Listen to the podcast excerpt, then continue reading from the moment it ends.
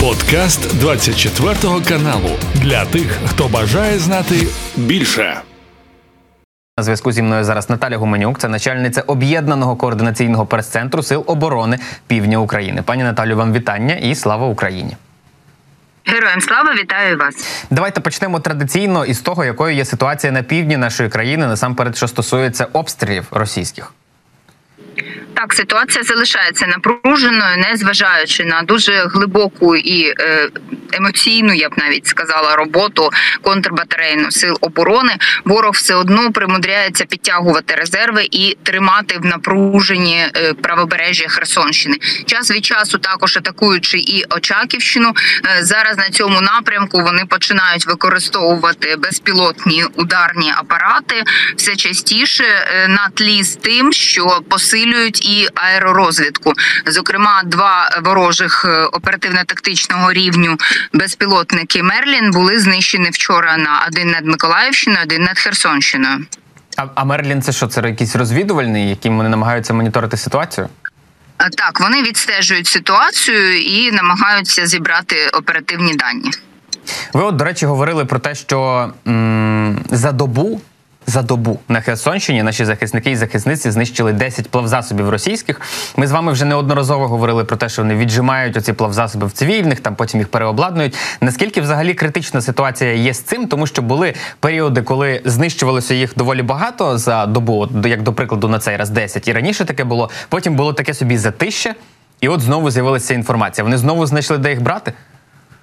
Е, так, вони постійно підтягують їх з усього узбережжя, фактично південного, яке поки що є тимчасово окупованим.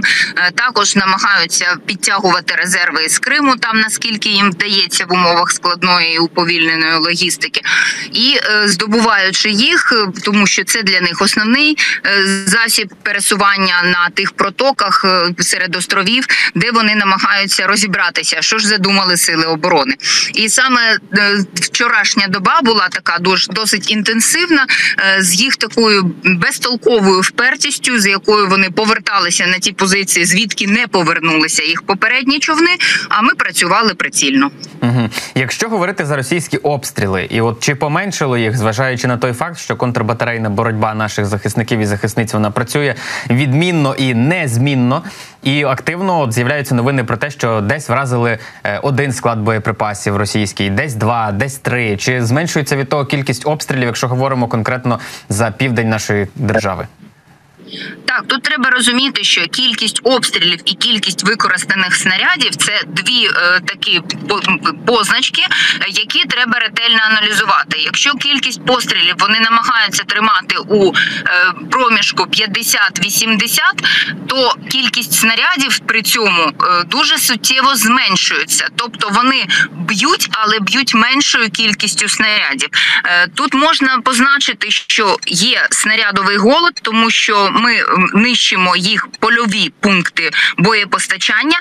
Але що таке польовий пункт боєпостачання? Це розсереджені на невеликі е, купи е, ті запаси боєприпасів, які в них є у всього у всього з'єднання в цілому.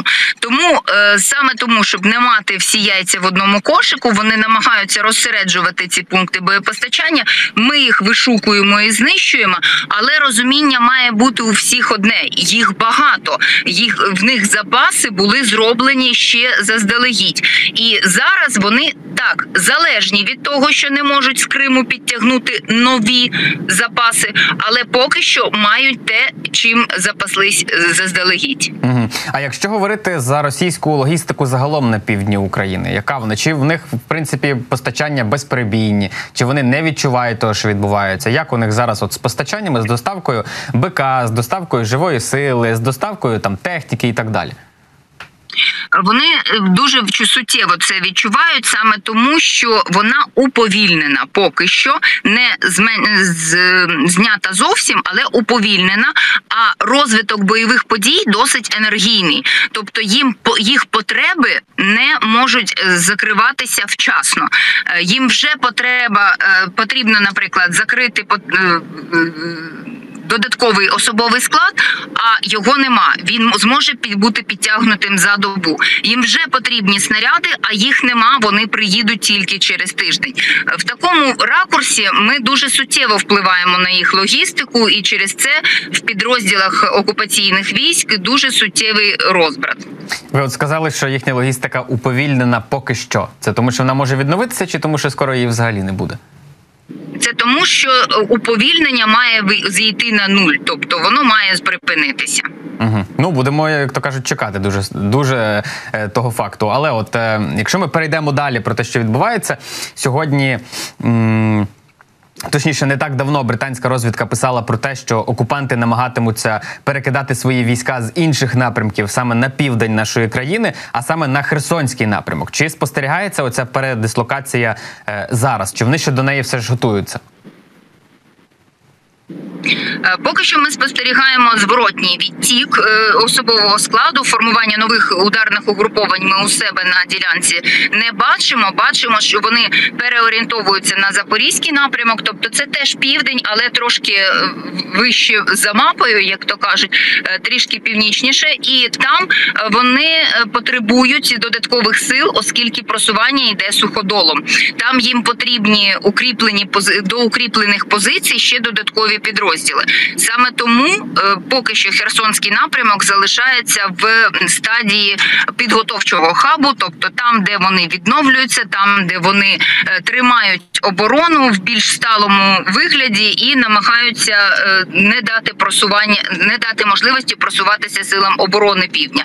А ми продовжуємо контрбатарейну боротьбу для того, щоб у цих підрозділів не було буквально місцевості, на якій проводити це відновлення, тобто відтискаємо їх якомога далі від е, самого Дніпра. Угу. Зважаючи до речі, на от на просування наших сил оборони на південному напрямку, чи зводять зараз окупанти е, нові оборонні позиції і мінно-вибухові загородження у себе в тилах? Як не як нові, а як додаткові до тих, які у них уже є станом на цей момент? Е, наразі в них немає ані ресурсу живої сили, ані ресурсу технічного, тому що в них є головний біль це ремонтування мостів Чонгарський і Генічний, і туди задіяні інженерні ресурси технічні. Е, також е, для облаштування там понтонної переправи теж потрібні і люди, і техніка, і облаштовувати додаткові оборонні позиції. Вони в принципі зараз не спроможні. Ті, що вони вже налаштували, поки що їм вистачає. Це другий і третій ешелон оборони, які ще нам ну ми ще маємо пройти.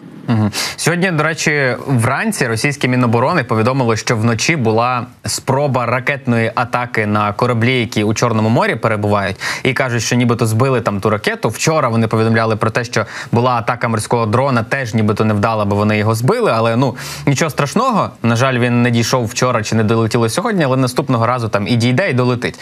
Але зважаючи на те, що це відбувається, і вони чомусь все ж таки про це заявляють. Чи вони зараз свої кораблі тримають в портах? Чи вони намагаються? Намагаються постійно ними маневрувати, щоб не стати легкою мішенню для того всього. Що зараз відбувається з їхніми кораблями?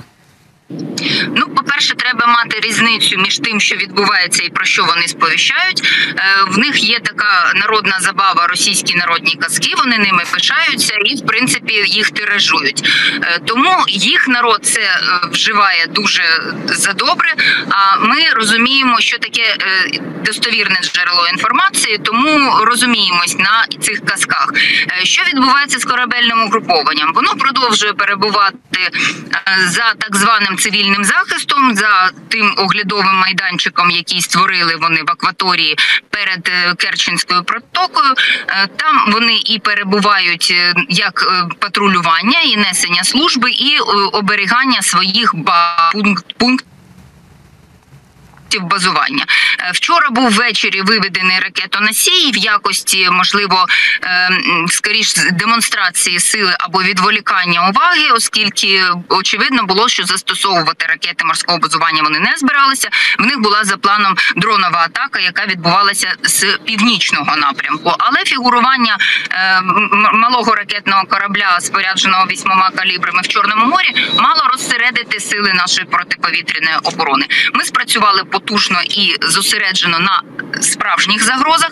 А ракетоносій знов заведений до пункту базування. Зараз в Чорному морі ракетоносіїв нема.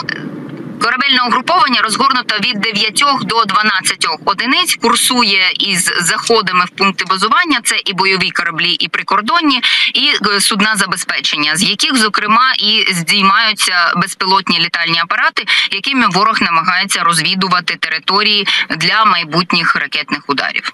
Зрозуміло, пані Наталю, я вам дуже дякую за розмову. Гарної вам дороги. Дякую, що долучилися до цього ефіру. І нагадаю, що на зв'язку зі мною була Наталя Гуменюк, це начальниця об'єднаного координаційного прес-центру Сил оборони Півдня України. Це був подкаст для тих, хто бажає знати більше. Підписуйся на 24 канал у Spotify, Apple Podcast і Google Podcast.